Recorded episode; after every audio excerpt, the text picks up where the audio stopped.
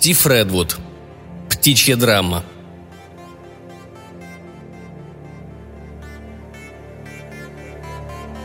Я проснулся в клетке, которую, судя по запаху, только что привезли с птицефермы, и ничего не мог понять. Я знал, что никогда раньше не был в этой комнате, освещенной сотнями свечей, среди стен, расписанных необычными и несколько зловещими символами. Я не узнавал ни женщины, смотревшей на меня сквозь прутья, ни мужчины с повязкой на глазах, сидевшего за ее спиной с выражением торжествующего злорадства на той части лица, которая оставалась открытой. Хотя возникало ощущение, что я видел их обоих, возможно, совсем недавно – может, эта женщина моя жена? Может, я отказался вымыть посуду? Или слишком небрежно отнесся к своим супружеским обязанностям? Не хотелось ее об этом спрашивать. Если это и впрямь моя жена, мое неведение ее оскорбит и вызовет поток брани. Простая клетка не спасет от женского языка. В растерянности я почесал щеку и нащупал глубокий изогнутый шрам – а также отметил, что губы стали странно жесткими и раздувшимися. Рана как-то плохо зажила, и часть кожи висела свободной складкой. А вот и ключ к разгадке моей личности. Шрам меня утешил. Он свидетельствовал о полной опасности жизни. Я даже задрожал от возбуждения. Возможно, я дрался на дуэли. Мог я быть Робином Темное Дерево, прославленным и неумолимым разбойником – или я усач спермий, печально известный пират, который взглядом единственного глаза может лишить мужества самого отважного врага. Вероятно, я дрался на многих дуэлях, и благодаря ловкости и непревзойденному мастерству никогда не получал даже царапины, кроме этого единственного случая, который я неожиданно вспомнил со всей ясностью. В результате трагического недопонимания меня вызвала на поединок таинственная, опасная и крайне чувственная женщина, очень похожая на Кэтрин Зетта Джонс из «Маски Зорро». Конечно, чувство чести не позволило мне поднять оружие против несчастной и беззащитной женщины. «Никогда», — заявил я самым благородным тоном. «Никогда я не подниму свой меч против несчастной беззащитной дамы». «Негодяй!» — вскричала отважная дочь Дона Диего де Лавега. Ты прикрываешься кодексом чести, но на самом деле тебя удерживает мое прелестно нескромное декольте и прозрачно мерцающие одежды, которые в свете раннего утра на этой сбегающей к морю лесной полянке среди покрытых инеем призрачных березок, набивающих горькие воспоминания под ласкающими меня сладострастными лучами солнца, едва скрывают мои безумно соблазнительные формы от твоих похотливых глаз. К бою!» Да, только благородство удержало меня от защиты, когда женщина ринулась вперед, размахивая тонкой шпагой. Или солнце намеренно светило мне прямо в глаза? Внезапная идея осенила меня, как Кандинского когда-то поразила запоздалая мысль. Было что-то знакомое в этой женщине, смотревшей на меня сквозь темные очки, что-то в ее осанке и впечатляющей фигуре. Может, это та самая женщина, которая оставила шрам на моей щеке? Неужели это Елена Доловега, собственной персоной? Не мог ли я завоевать ее сердце, когда стоял неподвижно, спокойно окидывая ее ироничным взглядом серых глаз, несмотря на стекающую по левой щеке кровь? Но это воспоминание быстро сменилось другим. «Я же астронавт, капитан Пилчерт неунывающий». Да, теперь я все понял.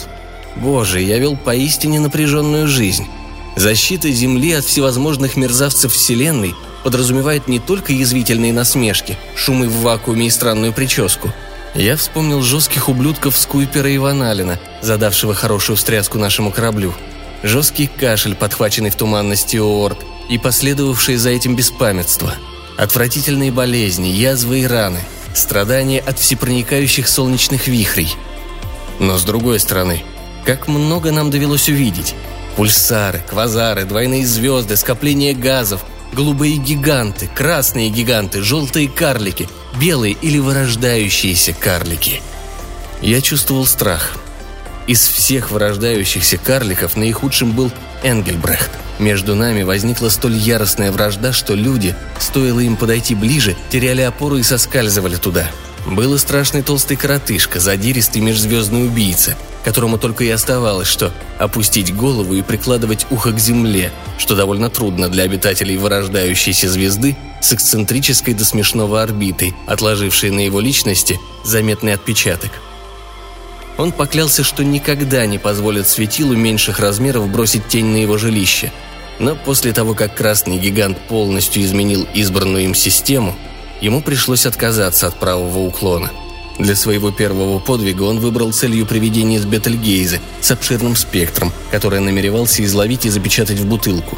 Он даже успел повеселиться на одном из колец Сатурна, но недостаток кислорода пагубно сказался на его разуме. И опьянев от непривычного звездного времени и духовного вакуума, он принялся рассказывать длиннейшие истории и хвастаться своим могуществом – в итоге его отправили изловить мифологическое существо чучело Коева, затем было водворено в зал мудрецов клуба фанатиков-сюрреалистов на его родной малой планете.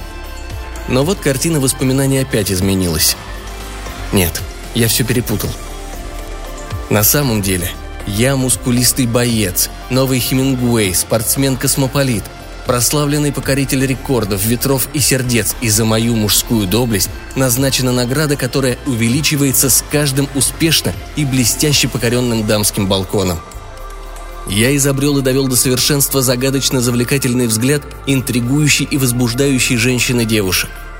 Я обладал вызывающей великолепной мускулатурой и крайне романтической наружностью и манерами – Леди посылали мне воздушные поцелуи, грезили моими бедрами и сдавались при малейшем натиске. Соперники рыдали на взрыд и вызывали меня на дуэли, но ничего не могли поделать. Я предпочитал пропускать ужин и срывать поцелуи.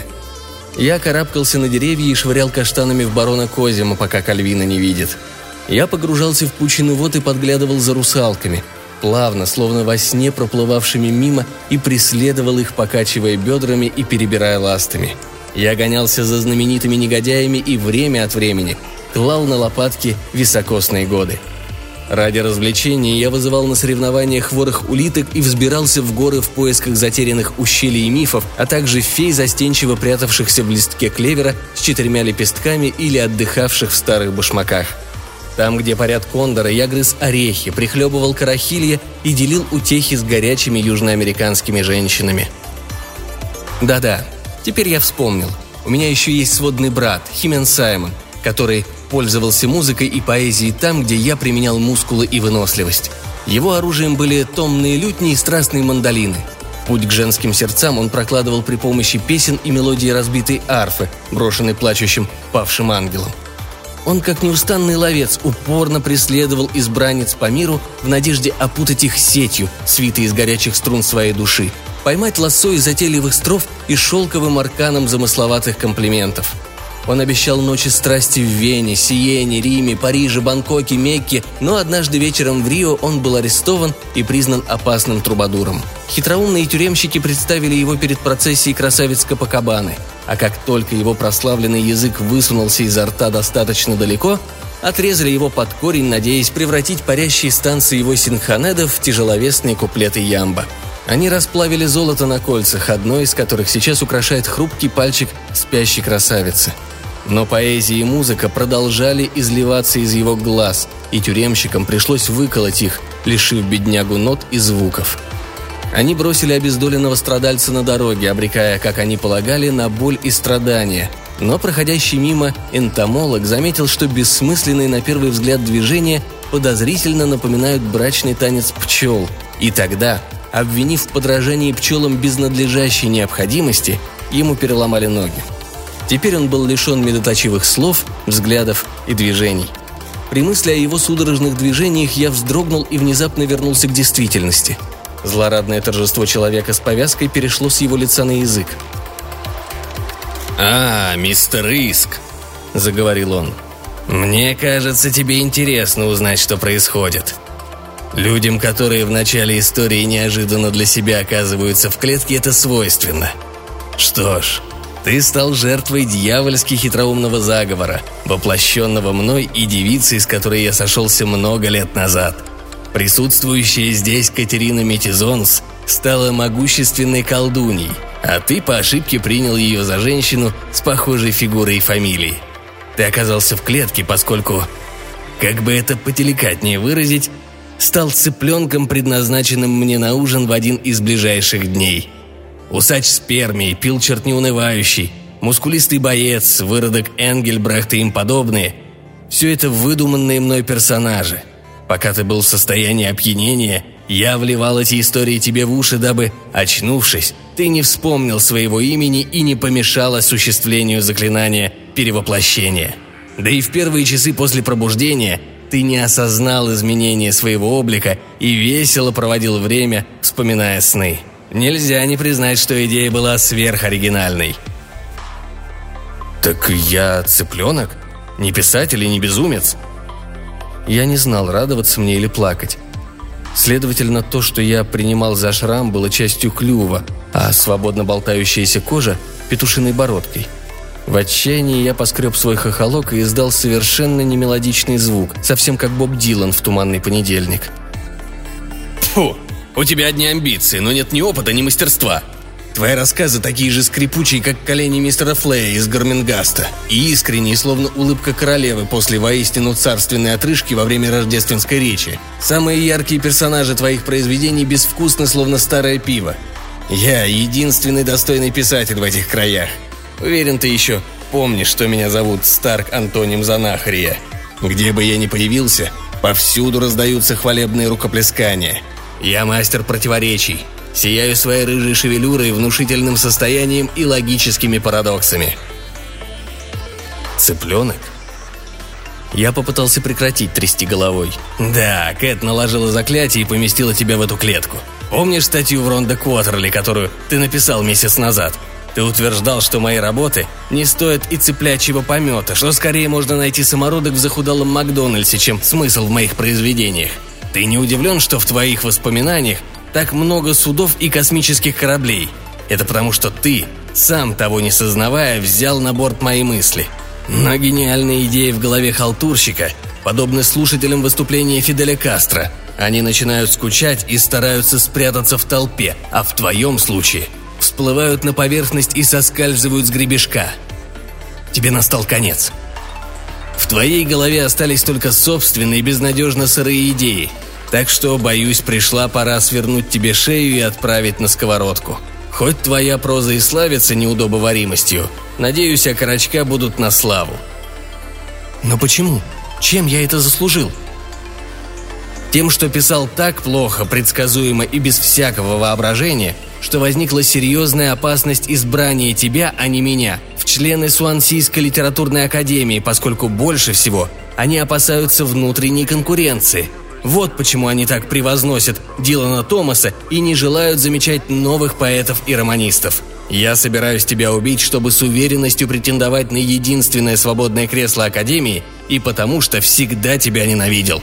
Но убийство людей, даже таких смертельно скучных, как ты, не приветствуется и преследуется законом даже в Уэльсе.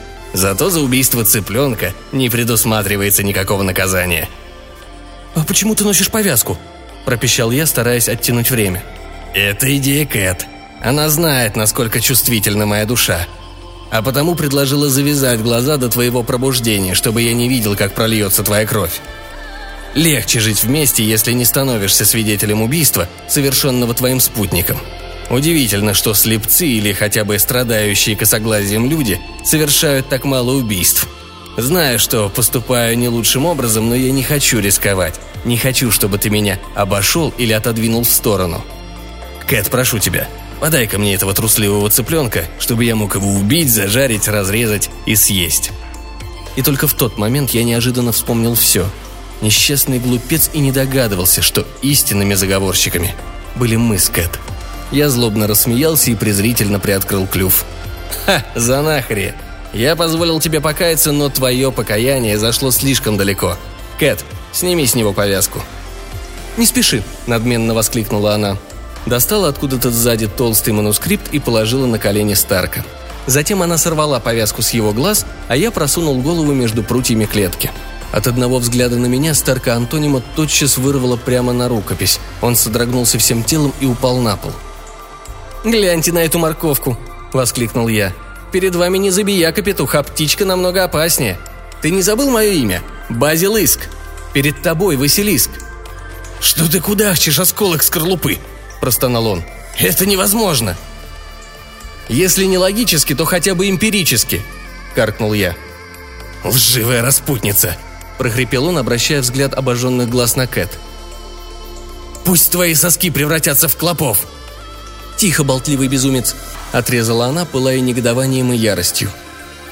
В невинной юности я преклонялась перед тобой, Старк Антоним, восхищалась твоими произведениями, полными пламенной фантазии и резких противоречий. У меня голова кружилась от желания следовать за всеми изгибами и переплетениями твоих историй, где сочные метафоры скрывались в складках шелковисто-страстных сравнений.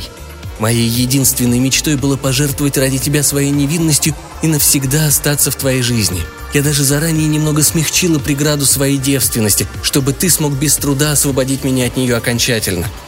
Но в решающий момент ты украдкой потискал меня, что-то пробурчал, затащил в Бриконские холмы, а потом покинул, чтобы гоняться по всей Европе и покорять своим блеском богатых владелец слонов.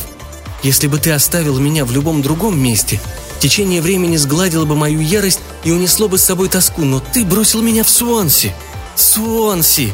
Там я поклялась не только отмерять свою жизнь и любовь кофейными ложечками, но и отомстить тебе. Потребовалось немало времени, но в конце концов я стала ведьмой. Я узнала, что и ты, и Базилыск, приедете в Суонси, чтобы представить на суд жюри свои последние работы в надежде занять освободившееся кресло академика, которое по праву должно принадлежать другому писателю. Тогда я устроила вашу встречу в баре «Отрубленная голова англичанина». Я сделала вид, что позабыла обиды. Единственной моей целью было заставить тебя оказаться в моей власти. Это, между прочим, несуществующее свойство моего характера. Но в данном случае оно стало залогом успеха. Конечно, передо мной вы с Базилом притворялись, что восхищаетесь друг другом, клялись, что приехали в Свонси с единственной целью – порадоваться избранию коллеги на пост академика. Но еще до встречи я рассказала Базилу о своем плане. Мы решили сделать вид, что он превратится в цыпленка, а на самом деле это будет Василиск. Он признался, что опасается собственноручно лишить тебя жизни, но обречь тебя на смерть взглядом в состоянии. Старк, ты ведь тоже испугался хладнокровного убийства человека. Зато не считал преступлением свернуть шею цыпленку, да еще с завязанными глазами – так вот, когда мы встретились, пока вы двое с фальшивой радостью улыбались друг другу и злословили по поводу остальных членов Академии, мы, как и было условлено заранее, напоили Базила до пьяна. Ты заполнил его голову своими историями, чтобы окончательно лишить беднягу остатков разума, и помог мне перевести Базила в мой дом. Я отослала тебя на кухню готовить соус и накрывать на стол, а сама осуществила перевоплощение. Я тебя заверила, что после того, как цыпленок будет съеден, бульон оставим на потом, а сами возляжем на роскошную постель из его перышек. Ты согласился и, считая себя очень остроумным, даже пошутил. Почти как в песне Джона Харти, сочинителя блюзов с Миссисипи «Постели мне на полу наседка». Но вместо цыпленка я и в самом деле сотворила Василиска. Контактные линзы и весьма модные очки от Дольче Габбана защищают меня от его смертоносного взгляда – а тебя, как я и надеялась, его ужасное оружие заставило обливать собственную рукопись, так что ей не придется предстать перед судом взыскательного жюри. Да и то сказать, жить тебе осталось всего несколько часов. Пока мой соперник дрожал и стонал от ужаса на полу комнаты, я заливался счастливым кудахтаньем. Он получил свой урок. А теперь, Кэт, ты, как и обещала, вернешь мне прежний вид. Я займу место в академии, и потом мы сможем обвенчаться в церкви и жить счастливо. У нас будет двое, а может и трое ребятишек. Пошлем их в хорошую школу, где носят приличную форму. Они выучат катехизис и найдут свое место в жизни, а позже у нас появятся пригожие голубоглазые внуки и садик с прудом посередине, и кружевные занавески на окнах. Я распластал крылья по полу и приветливо потряс гребешком, а потом просунул голову между прутьев и нежно клюнул ее в щеку. «Пошел вон, никчемный писака!» – закричала Кэт. «Или я переломаю твои курячьи лапы!» Ты никогда не наложишь на меня свои лапы, никогда не отложишь в меня свое яйцо. Прочь, глупая птица!» «Что такое? А как же наш уговор? Что я тебе сделал?» «Что ты сделал? Старк Антоним тебе уже все рассказал. В тебе не больше вдохновения, чем в старом сером носке. Твой безвкусный роман «Любовь среди одуванчиков» стал программным произведением, так же, как и невыносимо скучное творение «Закулисные тайны Милтон Кейнс». Трое учителей подали в отставку, лишь бы не изучать эти литературные труды, а четвертый умер у нас на глазах от фатального зевка, пытаясь объяснить скрытый смысл ежедневных походов Этель по магазинам. Мы, девочки, ради разнообразия зачитывались в туалете Памелы Ричардсона и учили наизусть пикантные отрывки из книг Джейн Остин. Твои бездушные произведения убили в моей душе романтику, на целый год отсрочили половую зрелость, а соски на моих грудях стали вогнутыми. Моя жизнь была лишена всякого смысла, пока в классе фехтования я не встретила Химена Мускулистого. Химена Мускулистого? Ты хотела сказать Химена Саймона, не так ли? Или Мускулистого бойца? Нет, я сказала то, что хотела сказать. У Старка Антонима сильно развито воображение, и я не могу этого отрицать, но в его душе, как и в твоей, начисто отсутствует романтика. Он нигилист и скептик до мозга костей, а вот Химен Мускулистый – это настоящий писатель, который никогда не мог получить заслуженное признание – Кроме того, он единственный романтик в этом мире, единственный, кто достоин склонить свою прекрасную мужественную голову на мою пылкую валийскую грудь. И он настолько реальнее всех живущих людей, что Старк в своем воображении бессознательно разделил его на две личности – мускулистого бойца, человека действия, и Хамана Саймона, поэта-романтика – под влиянием ревности Старк в своих произведениях всегда убивает его. В одном из романов боец умирает от заворота кишок, объевшись печеньем. А Химен с переломанными ногами был связан и оставлен под палящим солнцем, пока его спина не стала ярко-красной. А потом Нагим был вынужден участвовать в бегах быков по Памплоне. Но из твоих слов следует, что мои воспоминания реальны, хотя и не принадлежат мне. Не может же существовать в реальности капитан Пилчерт неунывающий, или его главный противник Энгельбрехт, вырождающийся карлик. Ее улыбка стала более зловещей, чем шахматная доска в плохо оборудованной операционной. О, они вполне реальны. После бесчисленных схваток они решили сойтись в последнем решающем бою – человек и карлик. Сначала они мерились взглядами. Пилчер сломался первым, потом бесстрашно набрали в грудь воздуха и были сброшены в лунный кратер ненависти. Но Энгельбрехт уроженец карликовой звезды даже на Луне оказался настолько тяжелым, что при каждом движении все глубже и глубже погружался в почву, а Пилчерт из боязни быть захваченным гравитационным полем противника не осмеливался к нему приблизиться.